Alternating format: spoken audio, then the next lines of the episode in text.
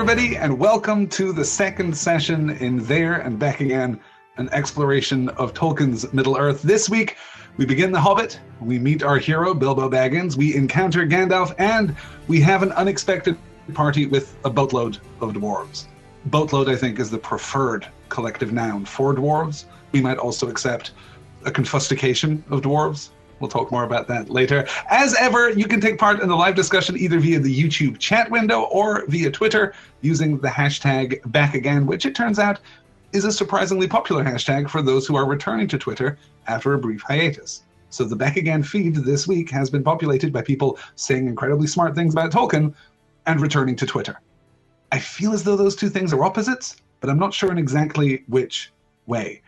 Thank you all so much for joining me this evening. It is great to have you all here. I see a number of new people who are joining us for the first time. That is wonderful. There's something about the live session that is that is very very special. So if you, dear listener, after the fact, are listening to this in the days and weeks ahead, do try and make it to the live sessions. They're always a ton of fun. You guys are already being incredibly smart. Let's get into it because it turns out that despite only covering one chapter tonight, we have a ton of material to get through. I have a surprising number of slides, and I don't want to skip over any of them. I don't want to skim any of this material. So, as much as possible, we're going to move quickly with purpose and with precision.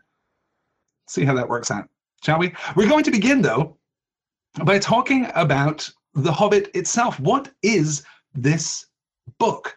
Because the book is a curious thing and is going to inform our reading of the story going forward. The Hobbit was published on September the 21st, 1937, by George Allen and Unwin. It is said that Tolkien began the story in the early 1930s while grading student papers. He reaches the end of one such collected uh, collected answer book, an exam, uh, an exam answer book, and finds a blessedly blank page where, struck by a moment of inspiration, he writes the immortal first line In a hole in the ground there lived a hobbit.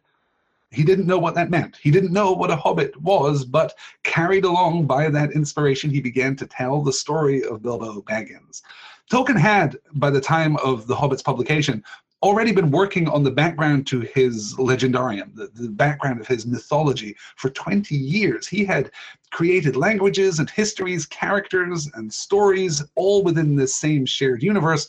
But The Hobbit was the first novel that he published and wasn't, in its original conception at least, tied very tightly to that legendarium. We're going to talk a little about the revisions to this book in just a few minutes. Except that is not the complete history of The Hobbit. And we have to understand The Hobbit's history within its own fictional frame. While it is true that the professor wrote this book in the early 1930s and passed it out to his friends, including C.S. Lewis, and effectively tumbled into a publication contract with Allen and Unwin, the novel also has an internal history an accounting of its writing and its publication, which takes place, as I said, within that fictional frame. The conceit is that The Hobbit is, in fact, an accounting of Bilbo's journey there and back again, written in part by the Hobbit himself, much later in his life. The volume that Bilbo will eventually write, the Red Book of Westmarch, has been passed down through the generations, from storyteller to storyteller, until it reaches Tolkien, who effectively recapitulates the story using much of Bilbo's original tale and some additions all his own. And we can see the proof of that in the cover to the very first edition, which I mean, let's just take a moment to to marvel at this cover. It is a thing of unparalleled beauty. I adore the cover to the first edition. What we can see here, though, around the frame, the, the little black runes on the green border there, if you translate those runes into English, they read The Hobbit, or There and Back Again, being the record of a year's journey by Bilbo Baggins of Hobbiton, compiled from his memoirs by J.R.R. Tolkien and published by George Allen and Unwin Limited understanding this dual authorship is absolutely vital, I believe, in understanding the nuances of the text. Indeed, we have to consider three authorial voices, it might be argued, as we move through this story, and we must try to keep each distinct. We have Bilbo's account, of course, and the changes that he has made to his story to make it more accessible, more powerful, more palatable. More on that in a moment. We then have the narrator of the novel. And while it is easy to think of that as Tolkien's own voice, the character of the narrator, arguably, is just as carefully constructed as any of the other characters in the story. We'll discuss that a little as we move through the first chapter.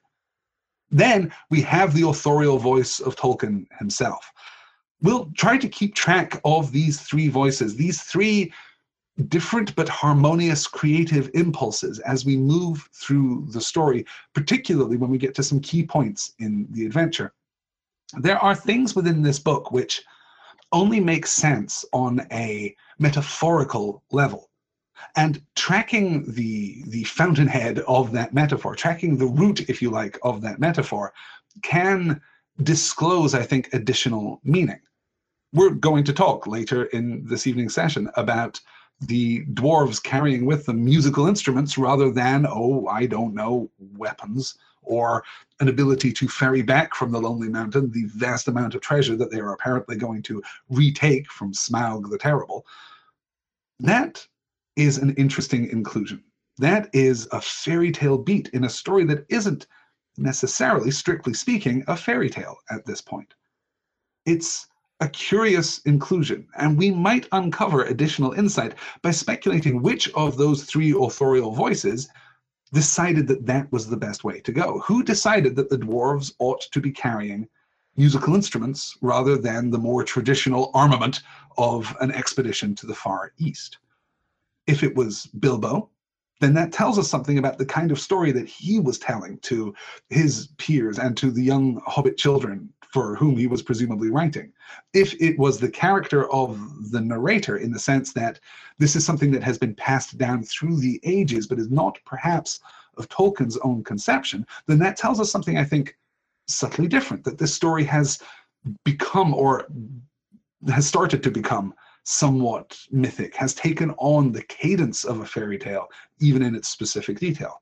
And if this is an inclusion wrought by Tolkien himself in, in his primary authorial role, then that tells us something too about his approach to this story, about what this story was intended to be. This, I'm aware, is a little a little airy right now. We don't really have the specific detail that we need to analyze this, but keeping in mind the origin of the book within the fictional frame is, I think, vital. And it's vital in a couple of very, very specific uh, very, very specific regards. Because if you have a recent edition of The Hobbit, by which I mean basically any edition of The Hobbit, then you are not holding in your hands the first version of this story. Indeed, if you are holding any of the versions of The Hobbit published after, I believe, 2001, then you will have the little note on the text right at the beginning that describes the transformation that this manuscript has undergone, that this story has undergone. I mentioned the changes that Bilbo had wrought upon his own story in the telling of it, in the writing of it. Mere months after the publication of The Hobbit, sales were so high that Allen and Unwin approached Tolkien with a request for a sequel. Tolkien, at that point, pitched to them The Silmarillion, which ultimately would never be published in his lifetime. The Silmarillion was published posthumously. Allen and Unwin thought that the Silmarillion didn't really have that mass market appeal that The Hobbit had enjoyed, so they encouraged him to write a second Hobbit adventure. That book would eventually become The Lord of the Rings, of course. But in the writing of The Lord of the Rings, Tolkien's perspective on The Hobbit began to change. He he desired a better integration between The Hobbit and his expanded legendarium. He wanted to take elements of The Hobbit and make them more important.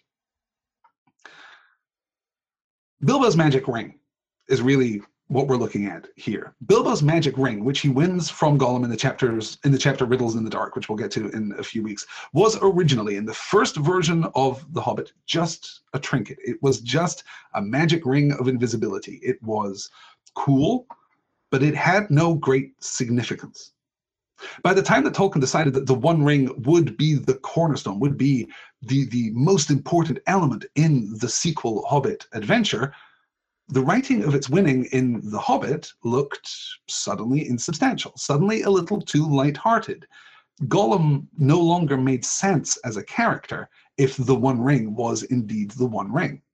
So in 1951, three years after the uh, three years before, excuse me, the publication of The Lord of the Rings, Tolkien published a second edition of The Hobbit with some significant alterations. The Riddles in the Dark chapter changed significantly. We'll discuss those changes when we get there. They're actually fascinating to look at. But this wasn't simple revisionism. And this is where Tolkien elevates himself above all other fantasy writers. Because Tolkien didn't just change his story, he didn't just publish a second edition and invalidate the first edition. Rather, he made it clear that the first edition was the story that Bilbo told Gandalf and the other dwarves after winning the ring from Gollum beneath the Misty Mountains. The second edition of the story is the more true version of the story, which Bilbo confessed much later. Now, that may not seem like a big deal, but Tolkien was a medievalist.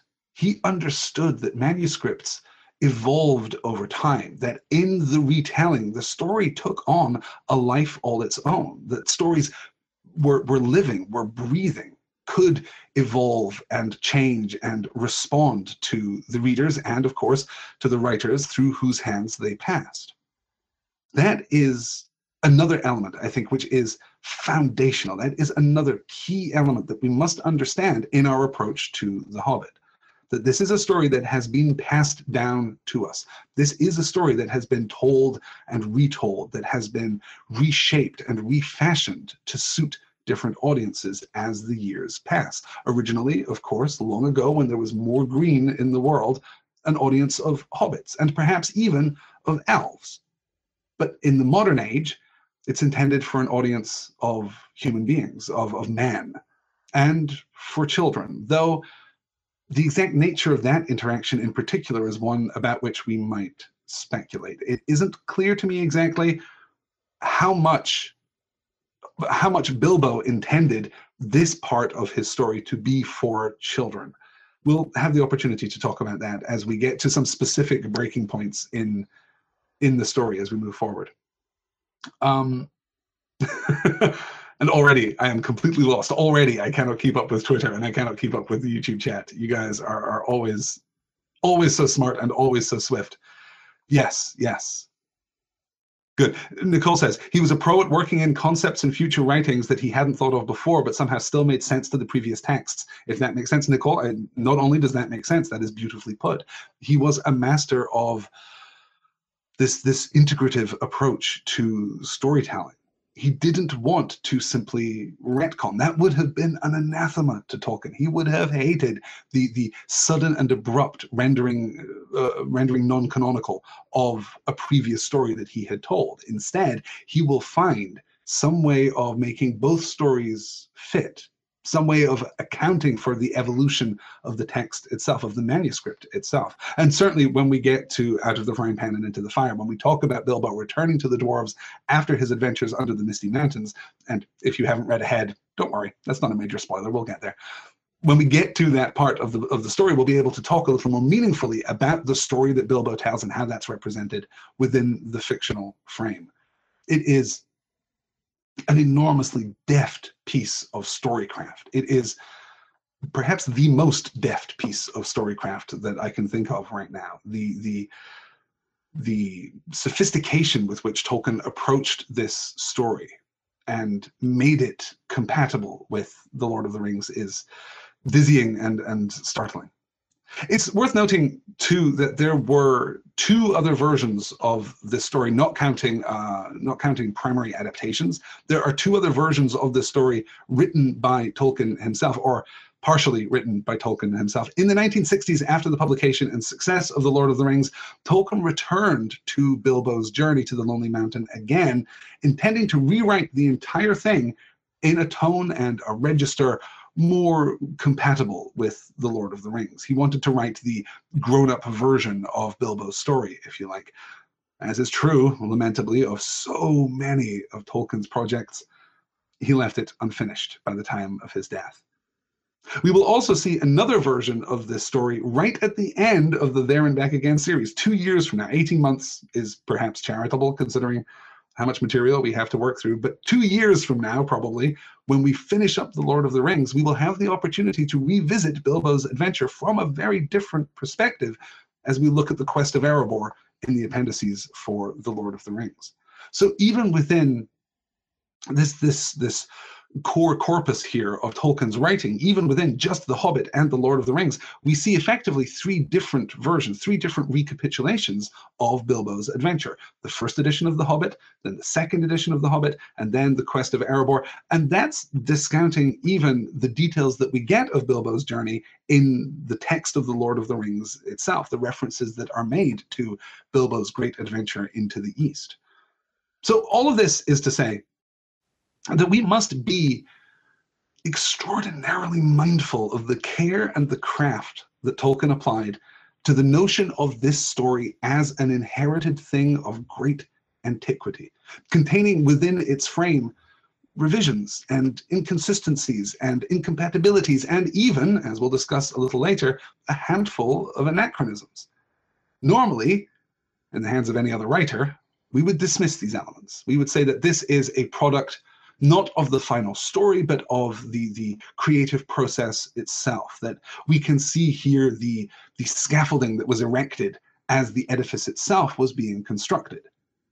But that's not the case with Tolkien, and he is perhaps.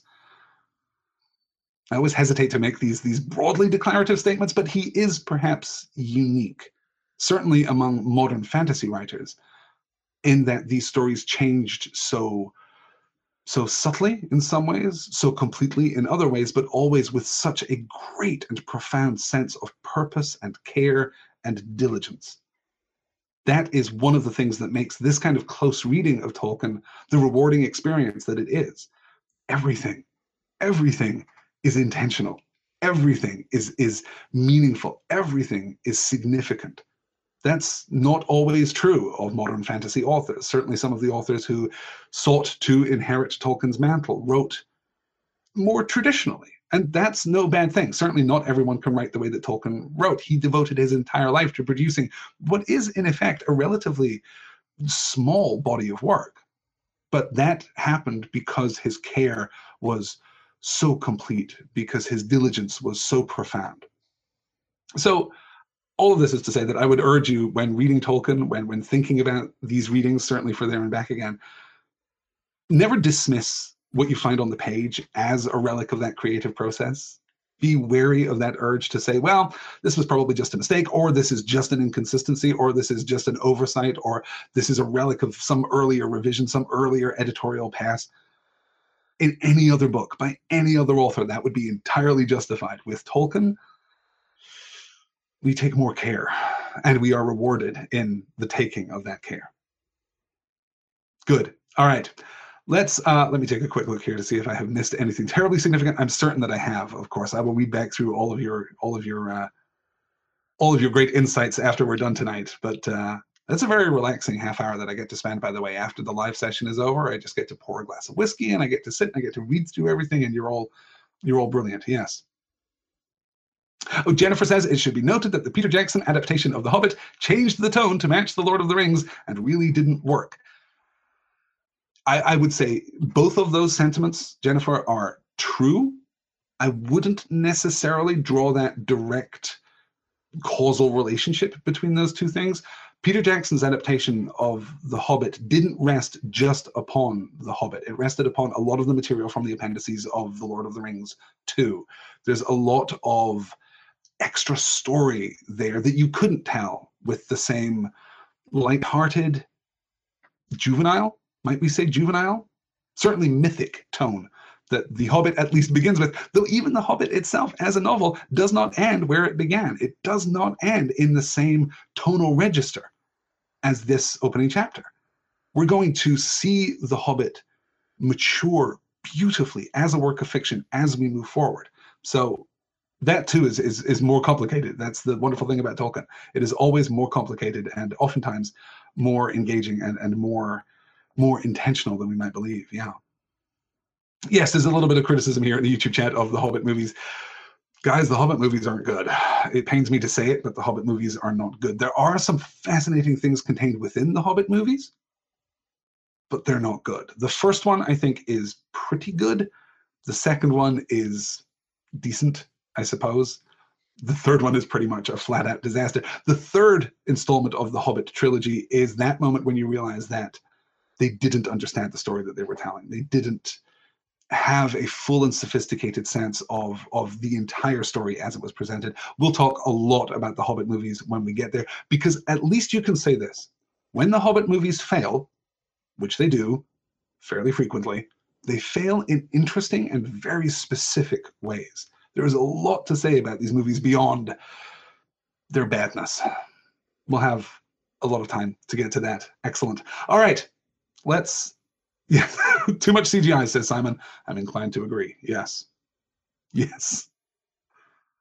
Yes, and and I've I've heard about this supercut of the Hobbit trilogy that that basically strips out all of the material from the appendices and returns it to the core narrative, I guess, of Bilbo's adventure. I haven't seen that. Um, I certainly will by the time that we get to the end of it. Um, by the time that we uh, by the time that we watch those movies. I think we'll uh, that would make for a really interesting, perhaps additional seminar session if we can find that online. If we can make that available somehow to everyone who's taking part in the series, then we might just watch that together.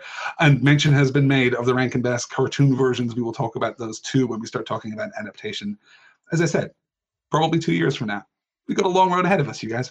Let's get to it though and begin, well, where else but with the beginning let's finally move into the first chapter of The Hobbit.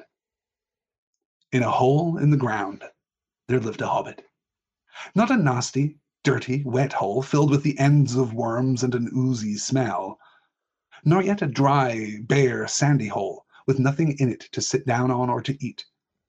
It was a hobbit hole, and that means comfort. Back in the 2000s, the BBC ran one of their all too frequent national competitions back in the UK to decide the best opening line to a novel, or perhaps it was the best first page of a novel, or perhaps they did both within the span of a few years. And this was always a serious, serious contender. This is, I would argue, one of the all time great opening lines. And not because it is impeccably crafted, not because it is surprisingly artful, not because it is poetic, but rather because it accomplishes exactly what it sets out to accomplish. Perhaps the most striking thing about this opening sentence here, this, this, this expanded opening sentences, I suppose we have two there on the slide. These opening sentences, this opening paragraph, feels unlike anything else that you will find in Tolkien. He never wrote another paragraph that feels quite like this. He actually breaks a number of his own rules. This is downright folksy by the standards of the professor. In a hole in the ground there lived a hobbit. That, at least, is crisp and clean and perfect.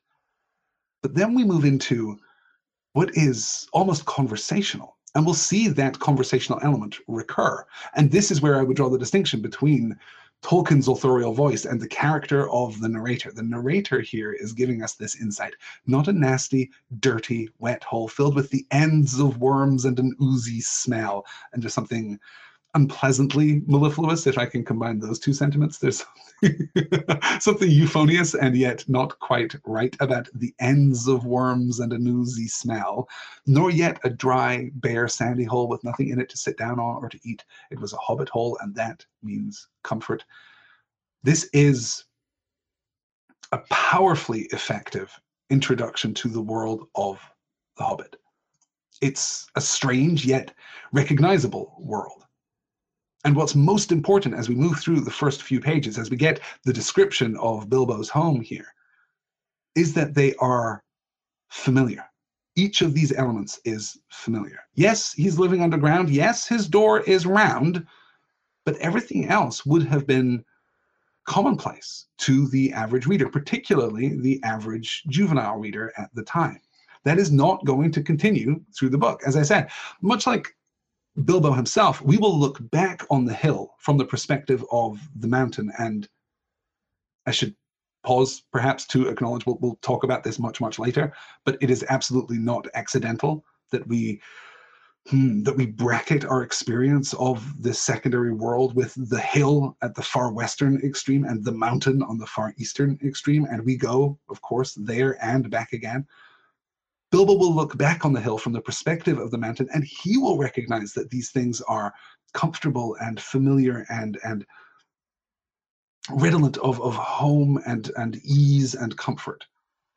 That's purposeful, it's intentional, but it also gives us the perfect place from which to begin our adventure. We are introduced to this world in very familiar terms, and that, in part, aligns us with Bilbo. He is immediately an accessible, understandable, likable character, I think. We understand him pretty much from the first page. And that's not indicative, I think, of Tolkien's desire to knock the edges off of myths and fairy stories. He didn't believe that children should be coddled. He didn't believe that children, through fiction in particular, should be kept safe from the evils of the world. Those of you who read on fairy stories last week may remember this uh, this luminous passage. It is one of the lessons of fairy stories, if we can speak of the lessons of things that do not lecture, that on callow, lumpish, and selfish youth, peril, sorrow, and the shadow of death can bestow dignity and even sometimes wisdom.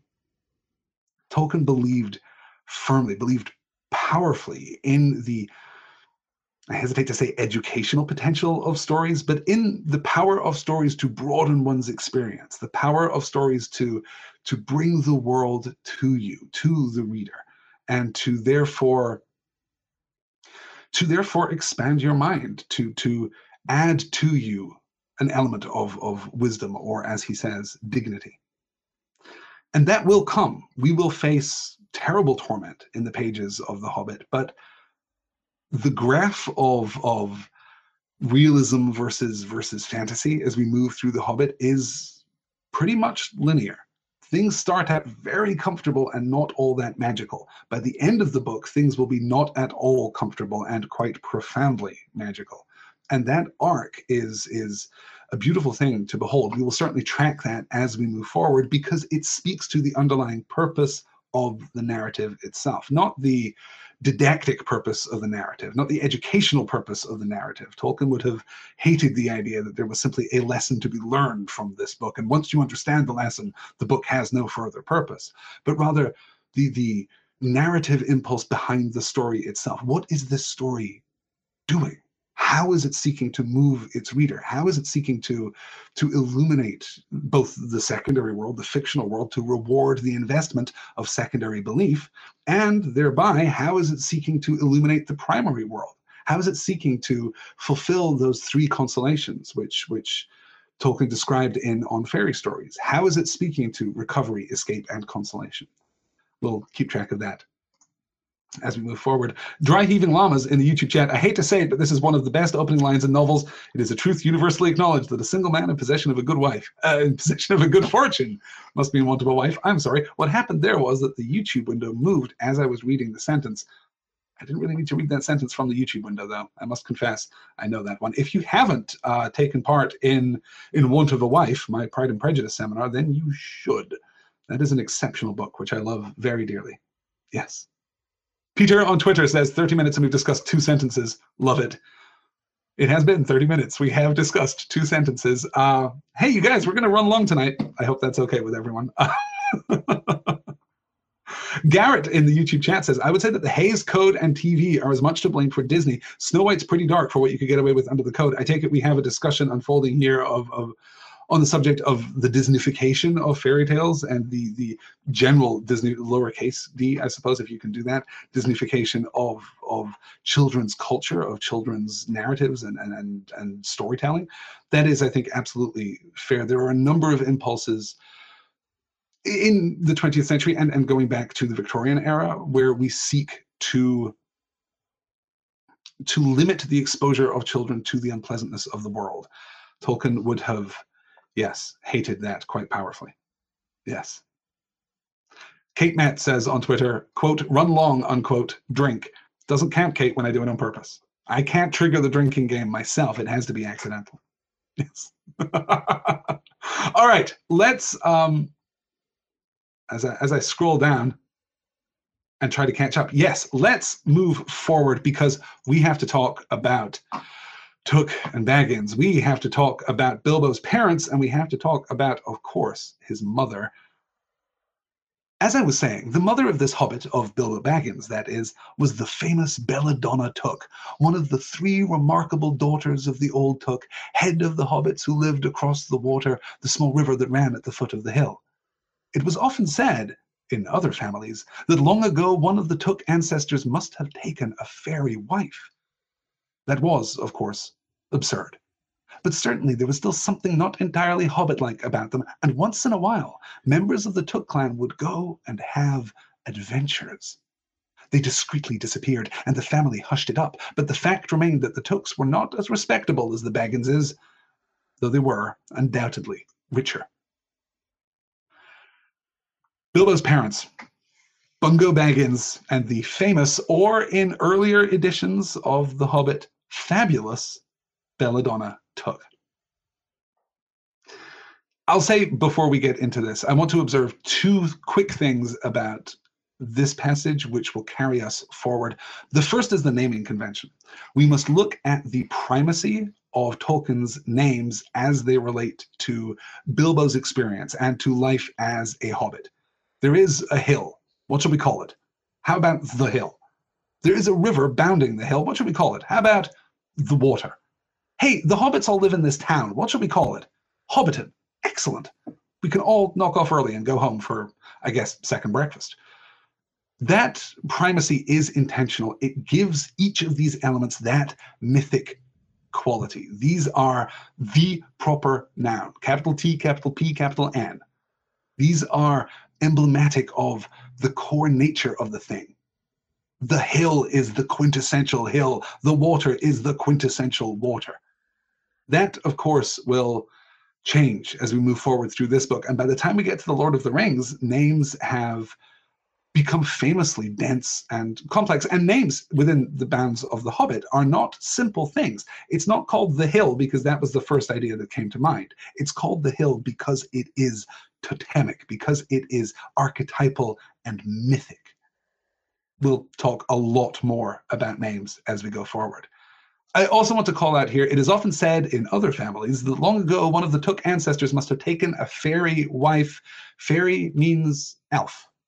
Tolkien, in his early writing, used those two terms interchangeably. When he uses the word fairy, he doesn't mean a diminutive little sprite. He doesn't mean Tinkerbell. He means an elf. He means Legolas. He means one of the elves that we will meet in due course within the pages of The Hobbit itself. So that's just a quick point of clarification. And with that out of the way, we can talk about the famous, sometimes fabulous, Belladonna Took. The two sides of Bilbo's heritage this, this discussion of the two sides of Bilbo's heritage introduces one of the most important themes of the entire novel the contrast between the stay at home respectability of the Bagginses and the somewhat more quixotic, somewhat more adventuresome spirit of the Tooks. The Tooks, as we learn in that passage, may be more wealthy, but they are not as well regarded as the Bagginses precisely because they are more inclined to adventure. Bilbo will be tugged back and forth between these two sides of his character throughout this chapter and throughout the novel. But we must pay close attention to those two influences on and uh, excuse me on those two influences and on how Bilbo mediates between them on how exactly he is caught between them and what exactly they are. Tooks aren't heroes. Later in the chapter, Bilbo will think for a moment about the great vistas of the world, who will be moved by the song of the dwarves, and he will think of going to far places and wearing a sword instead of carrying a walking stick. But what he's talking about is not the life of a mythic hero. He's not talking about being a champion. He's still talking about being a hobbit, albeit a hobbit in a larger world. He's talking effectively about a particularly impressive walk rather than what we might think of as a more traditional adventure. He is not an adventuresome soul. He is not as we meet him at the beginning of the book, longing to, to shake off the dust of this one pony town and go and have great adventures out in the wild, the wild blue yonder. He is both Baggins and Took, and he draws strength from both sides of his character. This is, after all, the story of there and back again. It is the story of Baggins and Took and Baggins. But Bilbo doesn't between those two extremes as much as he seeks and, and is forced to, compelled to imperfectly integrate those two impulses. We are not seeing a Bilbo caught between who he wants to be and, and who he is or who he ought to be and, and destiny. Bilbo is both Baggins and Took and will remain so all the way to the end of the book. And in fact, when we meet him in The Lord of the Rings, we will see again his, his Baggins impulse and his Tookish impulse. And a quick note here, too. Yes. Uh, yes, good. Um, okay, two quick things. Ray Trace on Twitter says, from the hill to the mountain, Tolkien maps elevation of the human condition onto the landscape. That is a stunning thought. We'll return to that as we discuss our final approach to the mountain, because yes, as that becomes mm, geographically real, um, and certainly when we're looking back on the Misty Mountains and then backward still to to the hill, that's that's beautiful. That that's a really great thought. Yes. Um, and Kate Matt says it's the hill and the water because the hobbits of the Shire are focused on staying home and shunning the unfamiliar. Hmm. In part, I think, though, I would generally be inclined to take a more positive perspective on that.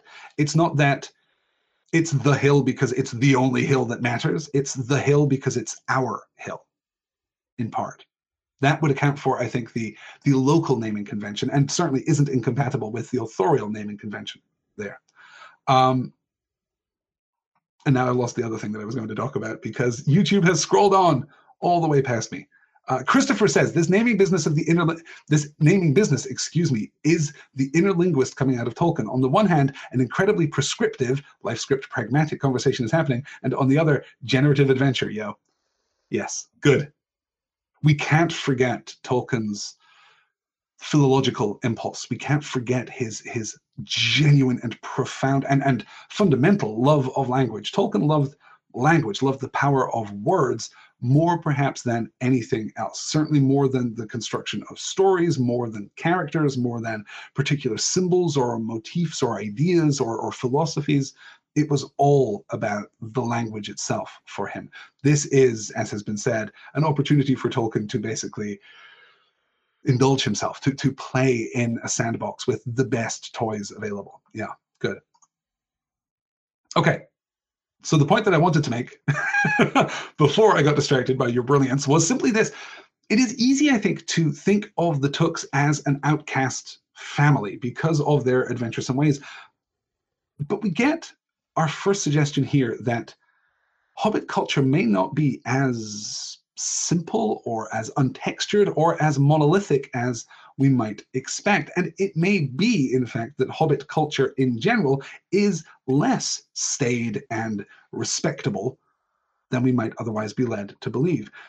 Bilbo knows, as he says to Gandalf in a few pages' time, the stories of the young lads and lasses going off into the blue. More importantly, though, and this is one of these very specific applications of language, which in the hands of any other author we might overlook. We might speculate a little, but we wouldn't perhaps be compelled to delve more deeply. But in the hands of the professor, we are rewarded, I think, for delving more deeply. Belladonna Took is famous. Belladonna Took is fabulous.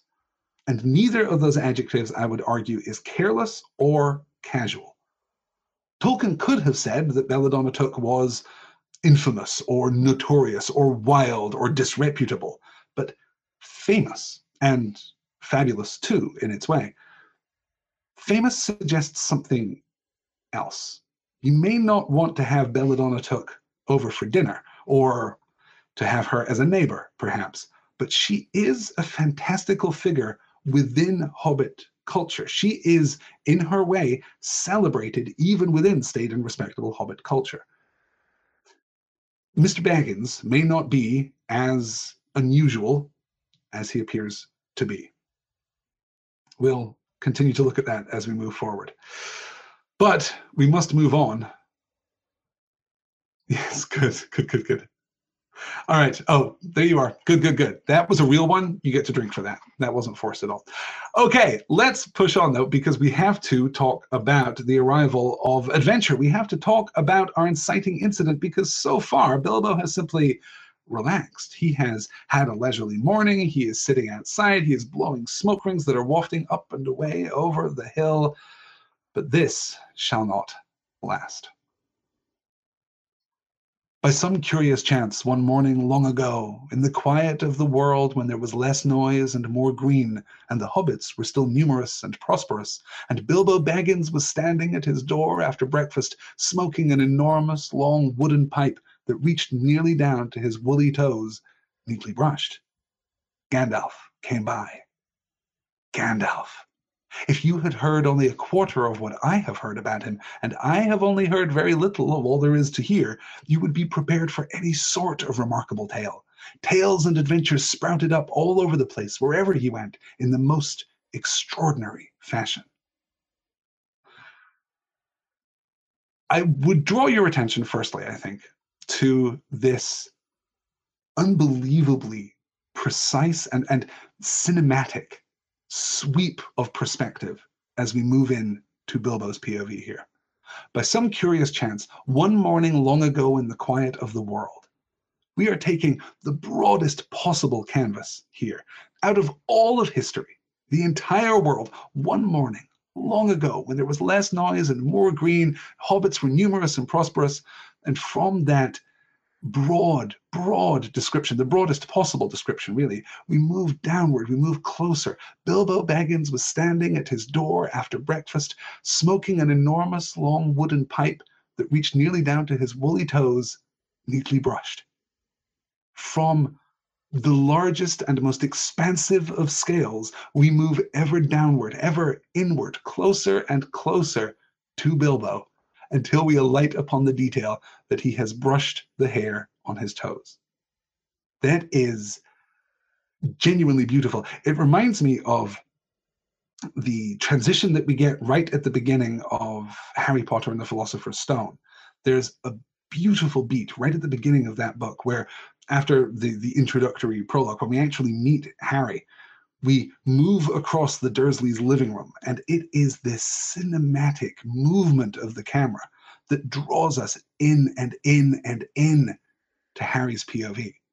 This to me feels very similar and is perhaps, I don't want to anger or alienate anyone, but is perhaps even more deft, even more finely tuned and crafted than the work of J.K. Rowling. Is that heretical? Am I going to get emails? I'm probably going to get emails. That's fine.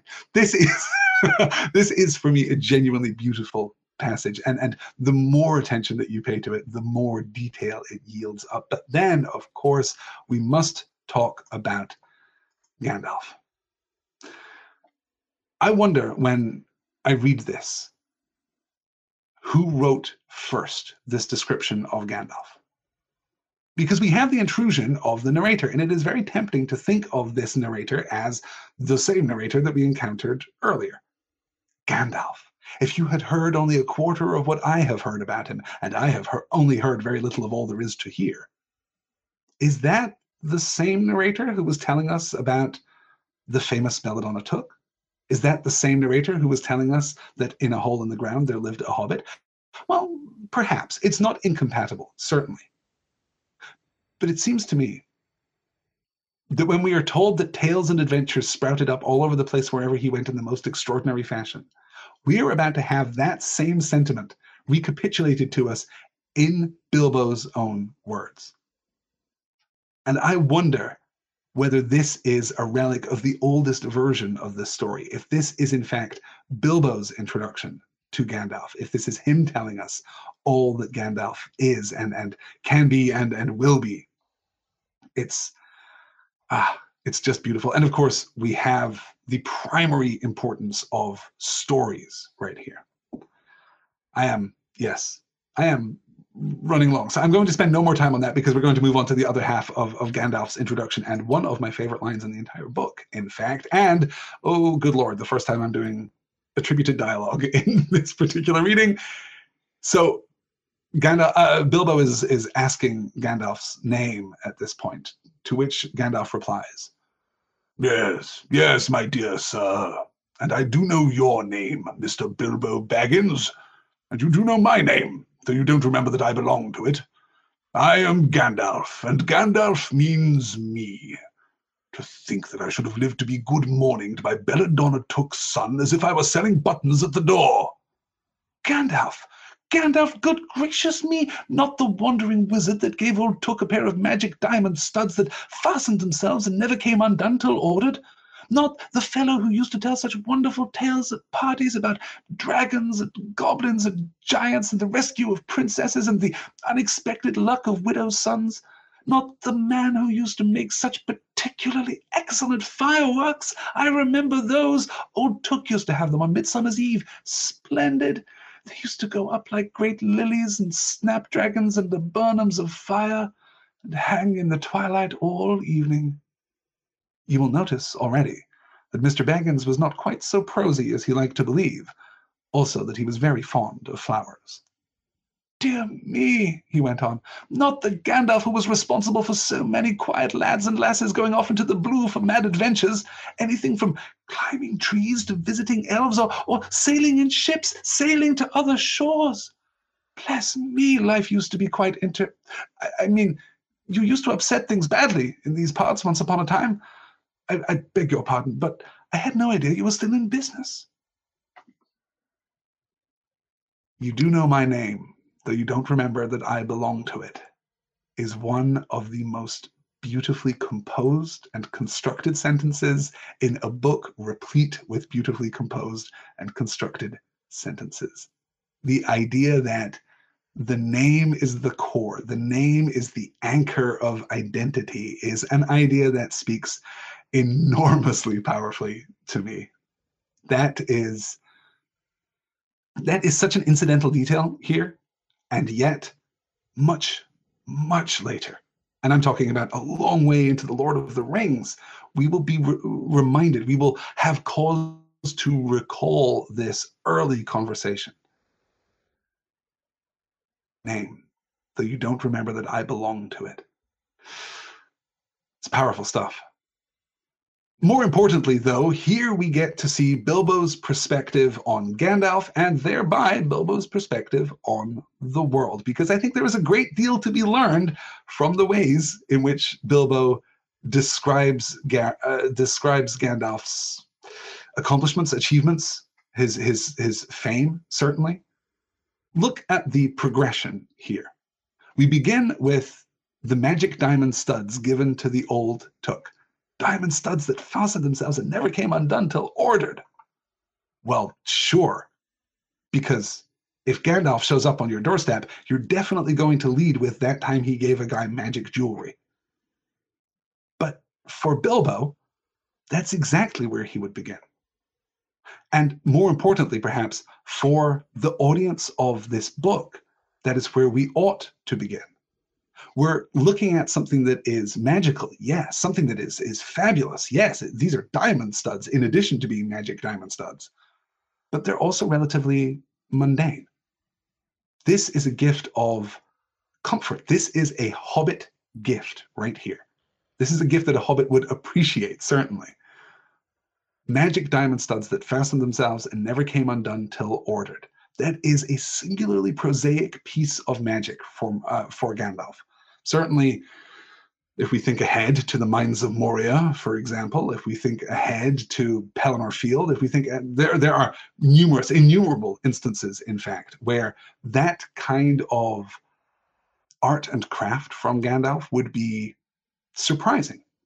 And yet, here it is a perfect point of introduction for the character. From there, we move on to stories, but not the stories which spring up around Gandalf. No, no, these are the stories that he tells. And the stories that he tells, it shouldn't surprise us at all, are fairy tales. stories about dragons and goblins and giants and the rescue of princesses and the unexpected luck of widows' sons. The unexpected luck of widows' sons, a possible nod toward eucatastrophe there. Widow's sons, famous for their ability to conjure eucatastrophe or to, to stumble backwards into eucatastrophe, I suppose would be a, a more apt way of describing that. Then from stories, powerful and, and moving and compelling, we move upward into fireworks. Why on earth would Bilbo think of diamond studs and think of stories before he thought of fireworks? Because he's starting in the mundane and transiting into the magical. Fireworks, as we know, will become one of Gandalf's calling cards. They will become one of the things most closely associated with Gandalf, certainly by the time we arrive at, at the beginning of The Lord of the Rings. And then we transition into adventure. Not the Gandalf who was responsible for so many quiet lads and lasses going off into the blue for mad adventures. Anything from climbing trees, we should note, climbing trees, a mad adventure for a hobbit, to visiting elves or sailing in ships. And then we see that moment where Bilbo is getting caught up in his own enthusiasm. Life used to be quite inter. I mean, you used to upset things badly in these parts once upon a time. And I don't think it's an accident either that we use that totemic phrase, once upon a time. I also want to call out, though, I think we will put a pin in this until we have better cause to discuss it later in the later in tonight's session. I want to call out that sentence. You will notice already that Mr. Baggins was not quite so prosy as he liked to believe. Also, that he was very fond of flowers this is our introduction to another of the essential I, keep wanting to say conflicts, and technically I think they are conflicts, but conflict suggests an antagonism and uh, a desire for resolution, which isn't perhaps true. Uh, another fundamental duality here. We've got Took and Baggins as a fundamental duality, and here we have another fundamental duality that is inextricably linked to Took and Baggins, which is prose and poetry. Bungo Baggins was a man of prose. Belladonna Took, I am absolutely certain, was a woman of poetry. We'll look more closely at that a little later. We then move onward to the beginning of the unexpected party. Bilbo excuses himself, offers a not entirely sincere, not entirely insincere invitation to Gandalf to come to tea tomorrow. Gandalf takes a moment to mark on Bilbo's door the, the glyph, which we'll discuss later in the chapter. And then we skip ahead to the arrival of the dwarves. Now, let's take a look at this list because trying to remember the dwarves is, is tricky. Here are the dwarves of Thorin's company. Dwalin, Balin, Fili, Kili, Dori, Nori, Ori, Óin, Glóin, Bifur, Bofur, Bombur, and Thorin Oakenshield. 13 dwarves in total. You can delve into the supporting material to figure out some of the familial relationships. They are complicated, though perhaps not that complicated. They generally come in pairs. Dwalin and Balin are brothers. Fili and Kili are brothers. Also, they are the sons of Thorin's only sister. They are therefore Thorin's nephews.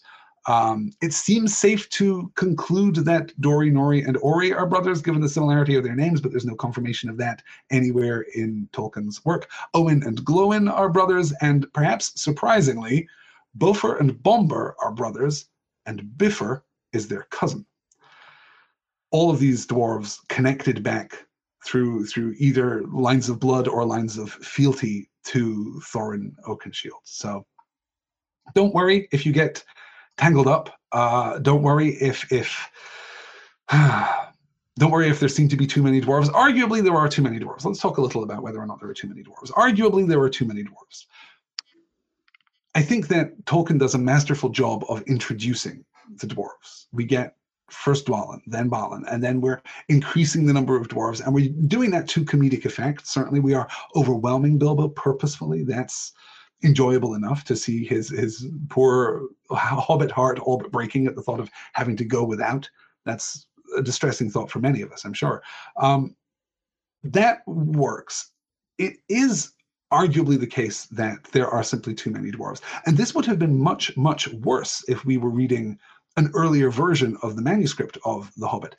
Originally, the dwarves were given a roughly equal amount of screen time. They were given equal lines. Óin would pop up here and have a thing to say and then and then Bombur would pop up here and have a thing to say.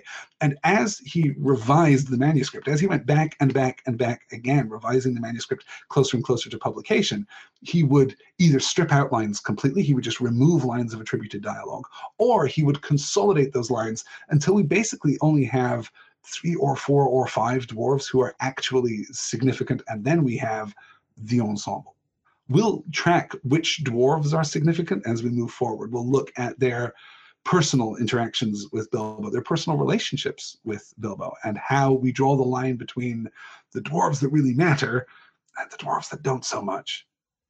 There is something powerful, though, to the idea of this this troop of of dwarves. Much later, um, when we get to Beorn, in, in, in, fact, after the Misty Mountains, he is going to describe uh, Thorin Oakenshield's company as a fine comic troupe. And there is a sense in which that's the spirit in which they are introduced to us. They're introduced in this almost musical, this almost vaudevillian way, where we just keep doubling down. There is a kind of who's on first quality here to to the introduction of the dwarves. But overall, I'm actually surprised how well it works. I'm actually surprised that, that Tolkien manages to keep the action moving forward. He manages to keep drawing us back to the door. There's a, a nice building of the, the the stakes here with each return visit.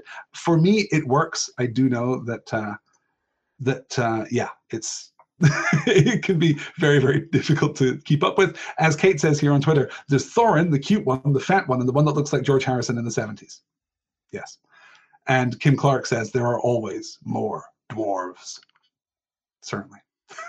a throwback to our very first seminar together, Kim, and the uh, the novel Outlander. Yes, yes. Leslie Skipa, who is here in the YouTube chat with us, says it's like watching a French farce suddenly. It is, absolutely. It is outright comedic. And that, again, I think is intentional because we don't just get this, this somewhat farcical, somewhat comedic, somewhat light-hearted introduction of all of these characters, but then then we get to make the turn. But the turn doesn't come until after our first piece of Tolkien poetry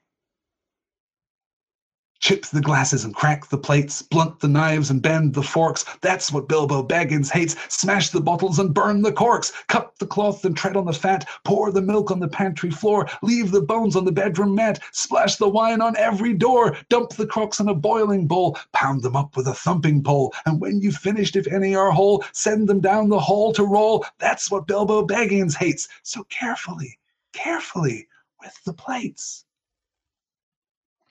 This is our first our first example of Tolkien's poetry, and it is not, I think it's fair to say, with all due respect to the professor, this is not his finest work.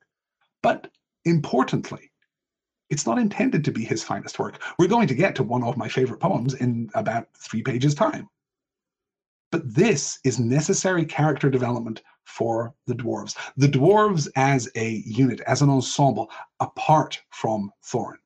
They're playful and they're joyous and they're mischievous and, crucially, plain spoken. There is little metaphor or symbolism to be found in any of the dwarven songs. This is about as direct and as literal a poem as you're going to encounter, as a, a song, of course. They're also, though, good hearted. They will tease Bilbo, but will behave as good guests in his home. Their manners are not the manners of hobbits. They are not studied in quite the same way that hobbit manners are studied. But they aren't entirely bad either. And this, too, will give us a really interesting point of contrast later in the book. Lauren Bingham has shared a. I, I will retweet this. Lauren Bingham on Twitter has sh- shared a helpful guide in GIF form distinguishing between the cool Fili and Kili brother and the hot Fili and Kili brother. Spoilers, Kili is the hot one. he certainly is hot dwarf. Good. Robert on Twitter says too many dwarves, pretty good. Made them unmanageable for a growing leader. For a growing leader, excuse me, Bilbo Baggins. Thorin would mass whomever he could. That's absolutely true, Robert. Though we should distinguish there, I think, a little between Thorin's plan and a plan that makes any kind of sense. We'll talk about this as we move. Uh, perhaps we'll actually save this until next week when we have a better opportunity to, to consider the dwarves' actual plan because yeah, I'm not at all sure that I understand what it is that they're planning here. Oh, and and uh, Liz Stevens, who I'm about to mention, in fact, as we move forward, Liz Stevens says, I like this. It reminds me of my friends who sing spontaneous, silly songs. Yes, absolutely. This is certainly spontaneous because it has Bilbo's name in it and they didn't know Bilbo's name until they showed up. So it's unlikely that this is a standard dwarfish song for for singing after a, a, long dinner. It's it's much more spontaneous than that. It's much more enthusiastic than that, joyous than that. I think. So I really appreciate it. Not the most complex poetical construction that we'll get from Tolkien, but still, I think really rather good. And I just mentioned that I was going to talk about. Um, that I was going to talk about the wonderful Liz Stevens, to whom I am indebted for calling to my attention a three beat that is contained here within this first chapter of The Hobbit. Because after the song and after the dwarves have, have put away all of Bilbo's crockery and they have tidied the place up and, and everything is once more returning to, to a kind of normality, they return to the parlor where they find Thorin and Gandalf blowing smoke rings. And this is is a beautiful observation, I think. We get three people blowing smoke rings here in the first chapter. We have Bilbo outside right at the beginning, blowing smoke rings that waft away over the hill. Then we have Thorin's smoke rings, which are purposeful and, and dynamic and obedient. They obey his innate authority. He can send them wherever he wants, including behind the first anachronism that we get in the pages of The Hobbit. There ought not to be a clock on Bilbo's mantle. Hobbits, we will learn, we could infer from what we've seen already, do not have that technology. It's unlikely that Bilbo would have a clock. But this, I think, is one of those moments when when it's tempting to simply label it a mistake, to simply label it an anachronism, to simply label it a joke, even, and then to move on. But I think maybe what we see here is evidence of the intrusion of other authors, other authorial voices, that this isn't necessarily a relic of Bilbo's first manuscript. This could be an addition by Tolkien himself or by the narrator, at least. So, yes, certainly an anachronism there. We'll, we'll keep track of those as we move forward because they're always interesting, I think, and always, always, uh, always open interesting avenues of conversation. So we have Thorin's obedient, controlled, responsive smoke rings, and then we have Gandalf's smoke rings his smaller, predatory, sorcerous smoke rings. Now, on the one hand, this is a striking contrast, if for no other reason than because it emphasizes how much Bilbo's quiet life of, of domestic tranquility has been invaded by adventure, capital A, adventure.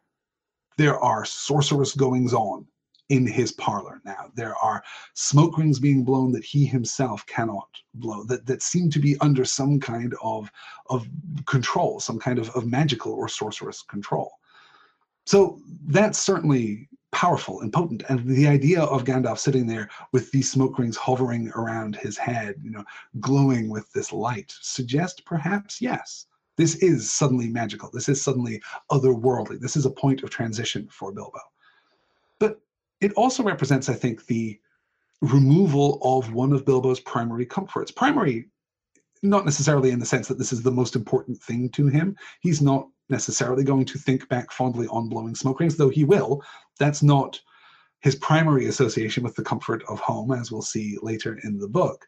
But this is how we're introduced to him. He is at peace. He is absolutely integrated with his world right at the start of the of the story and he's blowing smoke rings. He's outside, crucially, blowing smoke rings that disappear off across the hill. Here we are inside.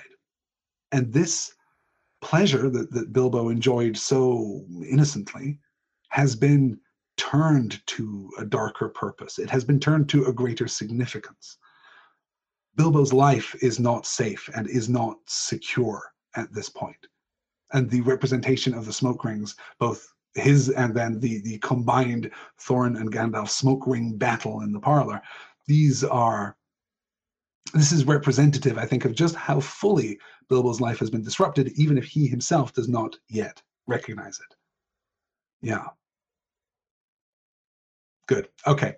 Um, from there, though, and I'm. Oh, I had the slide for that. I had the slide for that, but you know what? We can return to that the next time. Um, okay, let's take a look at the first, I think, truly successful piece of poetry that we get. This is the Misty Mountains Cold song. Far over the misty mountains cold, to dungeons deep and caverns old, we must away ere break of day to seek the pale enchanted gold. The dwarves of yore made mighty spells, while hammers fell like ringing bells in places deep where dark things sleep, in hollow halls beneath the fells for ancient king and elvish lord. There many a gleaming golden hoard they shaped and wrought and light they caught to hide in gems on hilt of sword. On silver necklaces they strung the flowering stars, on crowns they hung the dragon fire, in twisted wire they meshed the light of moon and sun. Far over the misty mountains cold, to dungeons deep and caverns old, we must away ere break of day to claim our long forgotten gold. Goblets they carved there for themselves, and harps of gold where no man delves there excuse me, where no man delves, there lay they long, and many a song was sung unheard by men or elves. The pines were roaring on the height. The winds were moaning in the night. The fire was red, it flaming spread. The trees, like torches, blazed with light. The bells were ringing in the dale, and men looked up with faces pale. The dragon's ire, more fierce than fire, laid low their towers and houses frail. The mountains smoked beneath the moon. The dwarves, they heard the tramp of doom. They fled their hall to dying fall beneath his feet, beneath the moon. Far over the misty mountains grim, to dungeons deep and caverns dim we must away ere break of day to win our harps and gold from him. It is honestly no exaggeration to say that we could have spent the entire session this week talking about this poem. It is spectacular. And this is one, I think, of the most successful moments of adaptation in the first Hobbit movie. The rendering of this this poem, this this song, of course. We're, we're using poem and song interchangeably. It's difficult to talk about this as a song when, as the text points out, it is incomplete without its music. The poetry of this piece does work on the page. Turning it into a song and having it having it hang in the air so beautifully with such a light touch in the adaptation. If you haven't seen the first Hobbit movie, I genuinely think, without exaggeration, that it is worth watching that three hour monstrosity of a film for this scene. It is spectacular. So, what do we see here? I'm going to leave this slide up even longer than I usually do so that we can track it as we move forward here. We see the same stanza repeated three times effectively. Far over the misty mountains cold, to dungeons deep and caverns old, we must away ere break of day to seek the pale enchanted gold. The second time that we circle back around to it, to claim our long forgotten gold. Not to seek, but to claim. Long forgotten? Long forgotten by whom? I think is an interesting question there.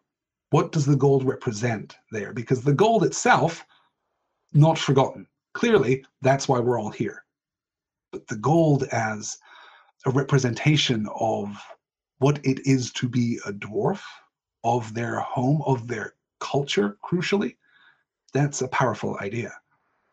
Then, when we conclude with the last repetition, we change those rhyming words. Far over the misty mountains grim, to dungeons deep and caverns dim, we must away ere break of day to win our harps and gold from him. Let's look at the turning point then, I guess, in the poem, first of all, which is that second repetition. We have these first four stanzas where we're describing the or I guess we have our introductory stanza, we have our, our statement of intent here, and then we have three stanzas looking at what life was like beneath the lonely mountain, what life was like in the kingdom of Erebor, as we know it to be called from the Lord of the Rings, but by which name it is never referred to in this book. The dwarves of yore made mighty spells while hammers fell like ringing bells in places deep where dark things sleep in hollow halls beneath the fells. We're talking about craftsmanship. We're talking about acts of creation. We're talking about the practicing of one's art and skill and excellence in the pursuit of beauty. We're creating beautiful things. And if you've read The Lord of the Rings, yes, it is true that that third line there in the second stanza stands out. It certainly jumped out at me as I was reading this time. I think I had never made the connection before, but in places deep where dark things sleep, we may be thinking of Khazad-dûm. We may be thinking of the Balrog. We'll talk about that uh, about a year from now. For ancient king and elvish lord, there many a gleaming golden hoard they shaped and wrought and light they caught to hide in gems on hilt of sword. They're creating beautiful things, and we should note they're capturing light. Look at the imagery here of, of light and dark. They are beneath the earth, they are beneath the fells, but this is a world of light. We have flowering stars, we have dragon fire. They meshed the light of moon and sun. We have an abundance of light wrought by dwarven craft beneath the earth. But what's more important than that is the inclusion of community, a sense of the dwarves' connection with the outside world, for ancient king and elvish lord. They were creating these things for others. They were creating these things and sharing them, selling them. It doesn't really matter if this was an act of charity or commerce. They were creating things and sharing them with the world. They were connected with the world. So then we have the turning point of the second repetition of that introductory stanza. Far over the misty mountains cold, to dungeons deep and caverns old, we must away ere break of day to claim our long forgotten gold. And now look at how the tone of the poem shifts. Goblets they carve there for themselves, and harps of gold. Where no man delves, there lay they long, and many a song was sung unheard by men or elves. What has changed here? We see the dwarves becoming insular. We see them withdrawing. No longer are they shaping golden hoards and and hilts uh, and, and gems on hilts of swords for men, for elves. No, now goblets for themselves and harps of gold. Where no man delves, there lay they long, and many a song was sung unheard by men or elves. They're becoming secretive. They're becoming insular. And that is the turning point. Because once that starts to happen, excuse me, because once that starts to happen, once they have become obsessed, once they have become fixated on their own creations, and if you've read The Lord of the Rings, if you've read The Silmarillion, that is certainly something that you will recognize. Once they have become obsessed with the the the things that they have wrought, doom befalls them. And then we move into what is effectively the third part of the poem. The pines were roaring on the height, the winds were moaning in the night, the fire was red, it flaming spread, the trees like torches blazed with light. Again, we have light, but this is not the, the pure white light of the flowering stars or arguably the dragon fire. The dragon fire here being metaphorical of course in the first instance and then terrifyingly literal in the second instance. That opposition is fairly pleasant, used symbolically first, and then, as I said, literally the second time. The bells were ringing in the dale, and men looked up with faces pale. The dragon's ire, more fierce than fire, laid low their towers and houses frail. Look at what we're seeing here with this pattern of destruction. Perhaps the most interesting thing is that the dragon is absent The dragon does not do these things. The dragon here is resolutely in the passive voice when he is referred to at all. The pines were roaring, the winds were moaning, the fire was red, the trees blazed, the bells rang, the men looked up. The dragon's ire was more fierce than fire. But the anger laid low the towers and the houses frail. We don't get the the whiplash of a tail or the, the, the, the sweep of a wing to destroy these houses. No, the anger itself was enough. And then the resolution. The mountains smoked beneath the moon. The dwarves, they heard the tramp of doom. They fled their hole to dying fall beneath his feet, beneath the moon. Beneath his feet. He did not stamp on them. He did not crush them. No, they fell beneath his feet. Again, the passive voice. And then we get the final recitation of that, that introductory stanza. Far over the misty mountains, grim, grim now rather than cold. To dungeons deep and caverns dim, the light within them has been extinguished. We must away ere break of day to win our harps and gold from him it is now personal. This isn't treasure hunting. This is an act of vengeance. It's not enough to recover the gold. It's not enough to have the gold. We have to take the gold from him. And not just the gold, but the harps. And the harps were created for the dwarves and the dwarves alone. And it is no coincidence, of course, that Thorin is, as they're singing this song, playing a finely wrought golden harp. What we see here is the dragon sickness, as it'll be called later in the book. What we see here is the corruptive influence of loving too well, loving too much, loving too fiercely objects of beauty. It is right and just that you should love the thing that you made, but you must not jealously love the thing that you made. I'm aware, even as we're discussing this, that it's very difficult, I think, to to extract this meaning from the first chapter of The Hobbit. I'm I'm looking at this from the perspective of someone who has read and loved and studied this book. Certainly by the end of the book, this will be recast in a, in a very different light. But in order to to cue us up for a fruitful discussion, in order to keep track of the dragon sickness, in order to keep track of the idea of this this jealous and selfish love, we must, I think, acknowledge it here. And for those who know where to look, for those who are primed either by experience or by some profound insight that I certainly lacked the first time I went through the book, those who understand that this is perhaps not an entirely noble quest. What Thorin and company want isn't just impractical. It isn't just odd and perhaps poorly planned. It is, in its own way, destructive. The seeds of the last act of the book, the turning point at the end of the book, are absolutely sown here, right in this first chapter. I find this poem to be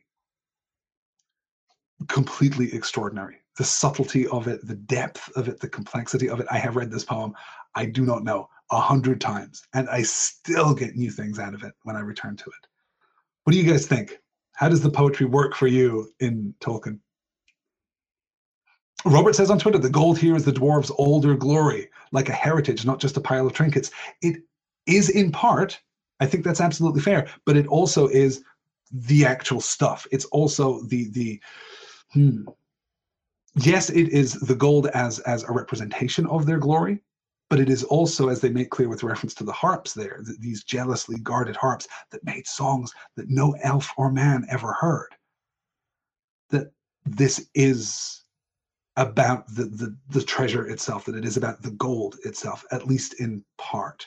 And those two ideas, of course, are not mutually exclusive, and nor are they completely completely inextricable from one another. They are they are complexly bound, and we need to track that balance as we move forward. It is good and noble and just for the dwarves to love their own creations, to love these amazing and beautiful things that they have made. It's not okay for them to love those things too much. It's not okay for them to to fall toward the dragon sickness there. Yeah. Good. Um, the Twitter chat is just racing on. Gene says, "I'm interested to look.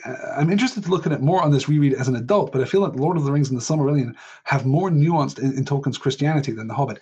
Um, certainly more more depth. I think that's certainly fair to say. Um, but I think once you look very carefully at The Hobbit and you see the the hmm, you see the tidal forces beneath the surface, you see what it is that drives the action, fundamentally what it is that drives the action, and we're going to alight on that right at the end of tonight's reading, in fact. What it is that drives the action, you will see evidence, I think, of, of Tolkien's faith there. Yes. Yeah. And I see you're picking up on a, on a previous discussion. This is what happens when I track backwards through the discussions. I find uh, the last person who said yes. yes, good. The Cat's Corner says, hey, it's almost like Tolkien has a running theme in his books. Arguably. Arguably. Yes. All right. This week more than most, I think. Um, yeah, definitely uh, definitely uh, get in touch after the seminar is over, after the session is over. Email me, uh, Alistair at storywonk.com. I'll, I'll read all of your thoughts. You guys are fantastic. Oh, or you can head on over to the forum at forum.storywonk.com where I finally got around to setting up forum space. That's actually the perfect place because then we get to share the discussion with everyone. So uh, shortly after the podcast goes up, which will either be later tonight or early tomorrow, depending on how long it takes to extract the audio and do all the magic that I have to do to it in order to make it listenable. Um, after all of that is over and the podcast is available, the forum space will show up automatically over there, forum.storywonk.com. It is 25 after 10, and we still have a long way to go. So let's keep pushing on. I must at this point actually um, Yes, good. I must at this point credit uh, the wonderful Sue via email, who sent a great email with, with some wonderful insights for this week's reading and also included um, a really provocative question, I suppose, a, a, an interesting thought here, which I guess we'll alight upon here uh, because we're talking about Smaug and we're talking about the terrible destruction that, that Smaug uh, caused at the Lonely Mountain and, and to the men of Dale. Sue wrote, I wonder if you'll be speaking to the absence of female characters in The Hobbit. I love the references to Belladonna, beautiful lady, Took. Belladonna being an ancient cure for what ails you and at the same time dangerous is like adventures, which is an observation that I really appreciated. The other female reference in this week's chapter had me wondering. Thorin, again speaking of Smaug, says he used to crawl out of the great gate and come by night to Dale and carry away people, especially maidens, to eat until Dale was ruined. Is this reference, Sue asks, to maidens a throwaway, or are we to make something more of it? Here's the thing there are no active, present female characters in The Hobbit. There are none, not one. You can look as hard as you like. There are no female characters in The Hobbit. No, no female characters who actually take action within the proceedings. There are effectively five female characters in The Hobbit at all distressingly only one of whom is named. We have, of course, Belladonna Took. We have her two sisters, the other two daughters of the old Took, who don't get names.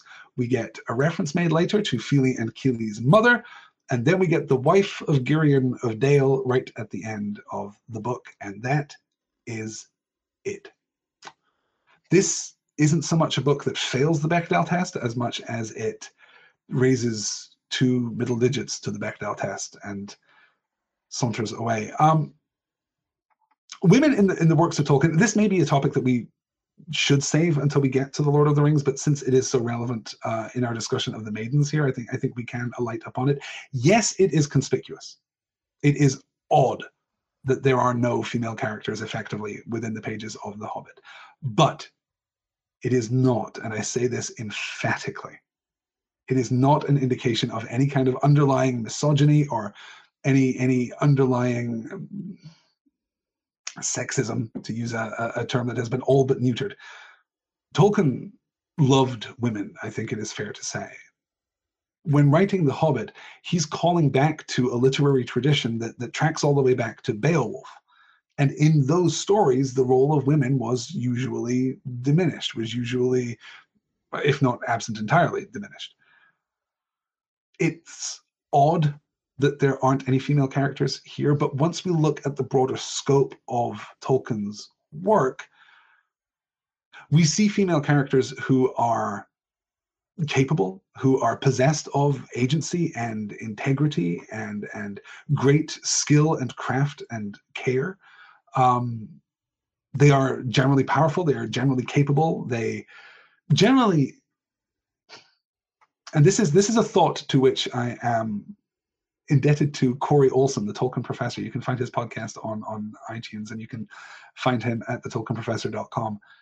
I hadn't heard this thought before, but he once said in, in one of his lectures, I believe, that anytime there is a romantic entanglement in Tolkien, it usually features the woman condescending to the man, condescending in the best sense of the word. That that generally speaking, all men in Tolkien marry up. They all do because the women are spectacular. And I'm aware, even as I'm saying this, that it sounds as though I'm excusing the professor's approach to female characters, particularly in The Hobbit. It is a problem. It is an issue. It is odd and somewhat uncomfortable, I think. But at the same time, I think there are explanations that are not necessarily in the spirit of justification. I think that we can understand why this is the case and why it is uh, a well-intentioned circumstance without necessarily without necessarily overlooking it entirely. Yeah. Someday we're going to talk about Beren and Luthien, and that will be a great discussion. But yes, certainly if you are if you are mm, upset by, if you are are sensitive to the absence of women, particularly in The Hobbit, then I can understand that. Yes. Yeah. Oh, and uh, Nicole here on Twitter, we can forgive Tolkien for the lack of female characters because he gave us Luthien. She's amazing enough to carry the weight of like seven book series. That is absolutely true. Yes, yes. We, we uh, I'm getting perilously close to promising a Silmarillion series, aren't I? Okay, we're not doing this right now, but we're probably going to do this someday. Um, uh, Victoria says on Twitter, "Yep, my only complaint with The Hobbit and The Lord of the Rings: lack of women. It's better in The Lord of the Rings because Eowyn, but still, yes, yes." We do get exceptions, and and the exceptions that we get are singular. I again, hesitating before I make a broadly declarative statement. I think that every single female character in The Lord of the Rings is excellent. Um, am I overlooking anyone? I don't think so. I know that some people don't care for Arwen, but but I'm I'm more of a fan. But certainly, yes, yes, Eowyn is is spectacular. Yes, good. Gene says in the YouTube chat, seminar goals will pressure Alistair into the Silmarillion. Yeah, look, I think you need to set your goals a little higher there, Gene. I think you need to undertake a more challenging, uh, a more challenging task. All right, since it is 10:30, we must, must, must push on because we must talk about Gandalf. We must talk about Gandalf's perspective on Bilbo. Let's take a look at the slide first, because this is an interesting one. Of course there is a mark, said Gandalf. I put it there myself. For very good reasons. You asked me to find the fourteenth man for your expedition, and I chose Mr. Baggins. Just let anyone say I chose the wrong man or the wrong house, and you can stop at thirteen and have all the bad luck you like, or go back to digging coal. He scowled so angrily at Glóin that the dwarf huddled back in his chair, and when Bilbo tried to open his mouth to ask a question, he turned and frowned at him and stuck out his bushy eyebrows till Bilbo shut his mouth tight with a snap. That's right, said Gandalf. Let's have no more argument. I have chosen Mr. Baggins, and that ought to be enough for all of you. If I say he is a burglar, the burglar he is, or will be when the time comes. There's a lot more in him than you guess and a great deal more now than he has any idea of himself. You may, possibly, all live to thank me yet. Now, Bilbo, my boy, fetch the lamp, and let's have a little light on this. Why does Gandalf, back at the beginning of the chapter, Why does Gandalf laugh before scratching the glyph on Bilbo's door that starts this entire expedition? Why does he insist, despite all evidence to the contrary, despite all common sense, that Bilbo is the appointed burglar? What is it that gives him this certainty? This is one of the most subtle introductions of one of the most subtle themes that we're going to get through the entire book. We will be confronted in due course, in just a few chapters' time, in fact, by words of actual prophecy. We will have an actual prophetic message inscribed upon Thorin's map. And we might wonder in that moment at Gandalf's motivation in this moment. Keep track of these things happening. Keep track of things happening at just the right time. Keep track of these moments, not of eucatastrophe, because we don't have that that calamitous fall into disaster and that last moment of grace, that last moment of, of unsought grace, crucially. We don't have the calamity here, but this does feel somehow pre eucatastrophic. This is a necessary step so that the story can play out as it will. What is guiding Gandalf at this particular point? And it can be difficult perhaps to separate the Gandalf of The Hobbit from the Gandalf of The Lord of the Rings. Certainly, we know from later readings that he has no great prophetic power. If we didn't know that, would we be inclined to think in this passage that he does? Is he foreseeing a necessity? Is he understanding somehow that, that, that Bilbo will be necessary by the end of this adventure? Or is he being guided by something more subtle? Is he being guided by chance, by luck? If Bilbo hadn't been outside smoking, blowing smoke rings over the hill, would Gandalf have stopped? Would Gandalf have gone to Bilbo specifically? Or was he looking for something more general? Was he looking for happenstance? As he says to Bilbo, he says that he's looking for a hero or a champion. He's looking for someone. What do you think? Hmm. the cat's corner says, by the Valar. We're not getting into the Valar. That's a whole long conversation. Oh, though, for those of you who were hanging out on Twitter with me the other day while I was speculating openly about future projects, I do think that I'm going to record um, a brief lecture about specifically about Aule and Yavanna. If you've read the Silmarillion, then you know what that means. If you haven't read the Silmarillion, then those are random names to you. I want to record a little a little encapsulation of, of one of the stories in the Silmarillion to talk a little about the history of the dwarves, to talk a little about their place within the the the theological construct of of Middle Earth. I think that there's some really interesting um, dimensionality to that that I want to explore a little bit. It's not going to be easy to make space for that within one of the live sessions. So I think there, there may be, as we move through this, a few little Silmarillion supplementals as I record little short 15, 20 minute lectures. They'll go out in the regular podcast feed. So if you happen to see one pop up on a Tuesday morning or a Wednesday afternoon, then then that'll be a little bonus information that you can uh, consider homework. I don't know. um, let's see here. The Cat's Corner says, I realize that all the comments of mine that Alistair reads are in all caps. That one, ironically, not in all caps. I see all. I know all. the caps do stand out as I'm scrolling through. It's true. Yes. it's not so much the capitalization of the letters as it is the emphasis behind them. I like that very much. Um, Coral says maybe he just understands the way things work in this world. He's lived so long, he probably has seen the patterns of questing and adventuring. He could be sure because he's seen it before. I like that a great deal. That hadn't occurred to me at all. But yes, the the the the unfolding of events in in familiar patterns is absolutely a part of Tolkien's Legendarium. We will see that throughout the Silmarillion. We will see that even throughout the Lord of the Rings, arguably. There are, are echoes. It's not it's not quite a recapitulation of events. It's it's not that the same event happens again and again and again, but there are common features. There are do not, if you live in in Tolkien's world, do not throw any kind of celebration where you leave yourself unguarded. Do not throw any kind of, of mass outdoor banquet when you leave yourself unguarded, because odds on you are going to be attacked by someone. That happens again and again and again as we move through the history of Middle Earth. So that idea of familiar patterns, that idea of, of almost almost recurring motifs, I think, is a really interesting one. Yes, good. Yeah.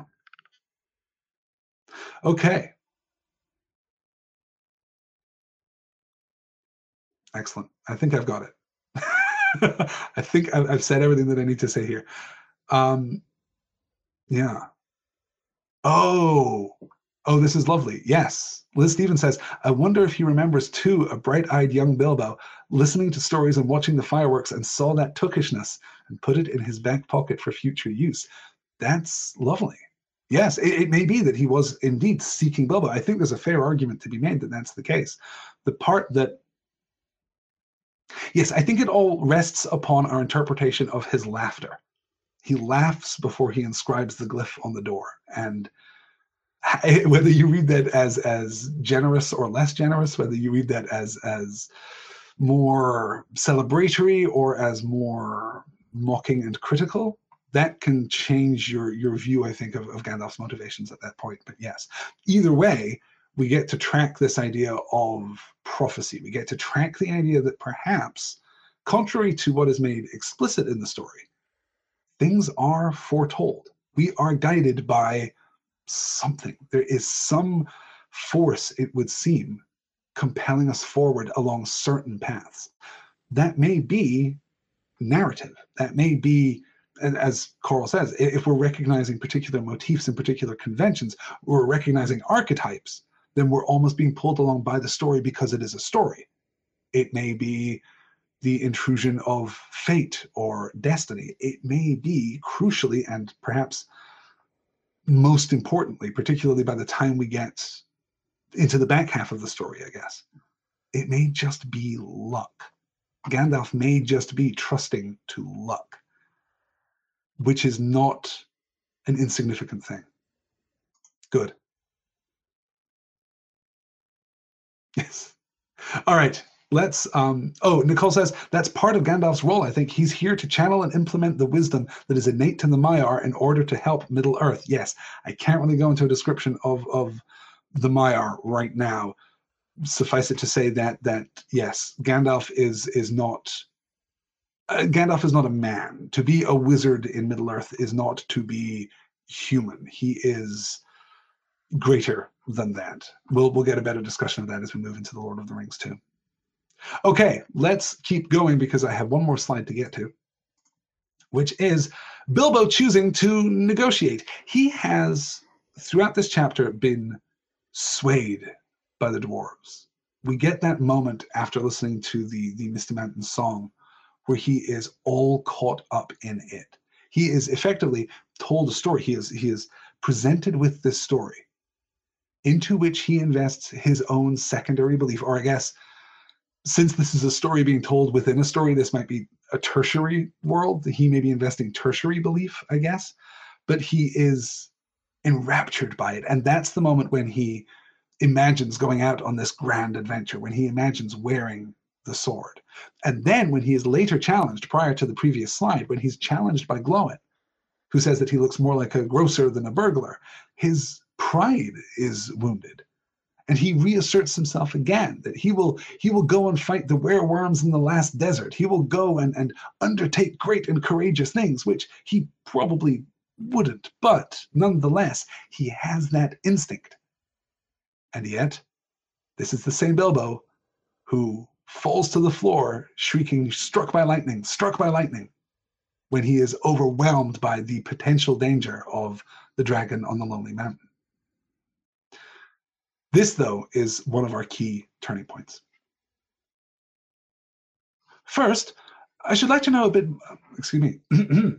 First, I should like to know a bit more about things, said he, feeling all confused and a bit shaky inside, but so far still tookishly determined to go on with things. I mean, about the gold and the dragon and all that, and how it got there, and who it belongs to, and so on, and further. Bless me, said Thorin. Haven't you got a map? Didn't you hear our song? Haven't we been talking about this for hours? All the same, I would like to, I should like to hear it plain and clear, said he obstinately, putting on his business manner, usually reserved for people who tried to borrow money of him, and doing his best to appear wise and prudent and professional and live up to Gandalf's recommendation. Also, I would like to know about risks, out of pocket expenses, time required, and remuneration, and so forth. By which he meant, what am I going to get out of it? Am I going to come back alive? Bilbo wants to appear wise and prudent and professional and live up to Gandalf's recommendation. I love that those two things may well be mutually exclusive. That's lovely.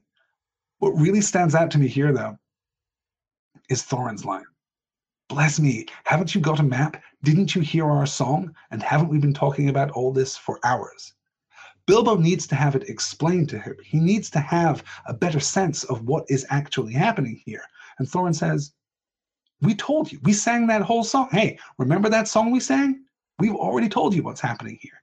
And we know that you understood it because you were moved by it. But Bilbo is still a Baggins.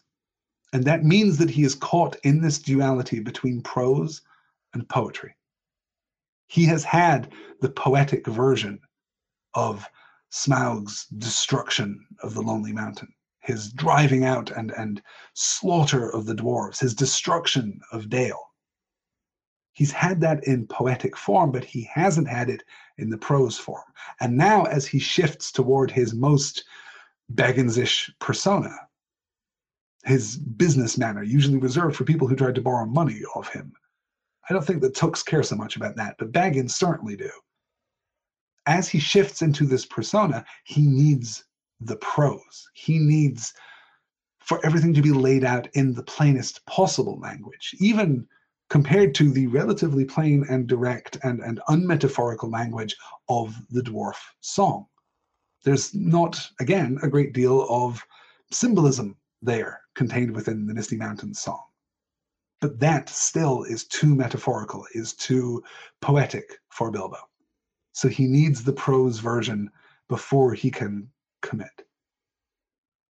And that I think is where we will draw this to a close because I have already long much already run, excuse me, much longer than I intended to. From this point, of course, Bilbo retires for the evening, as do the dwarves, and he has this wonderful moment right at the end of the chapter where as he is drifting off to sleep, he can hear Thorin singing the song.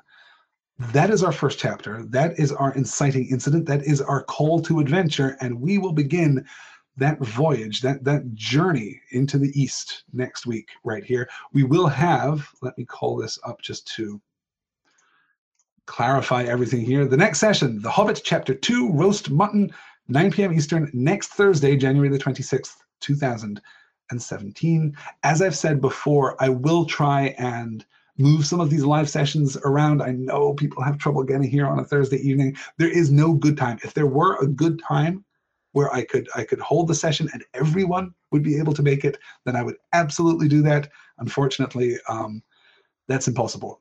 It's always inconvenient for someone. So I will try and move these around. I think next week's definitely going to be the Thursday. I think the week after that may also be the Thursday.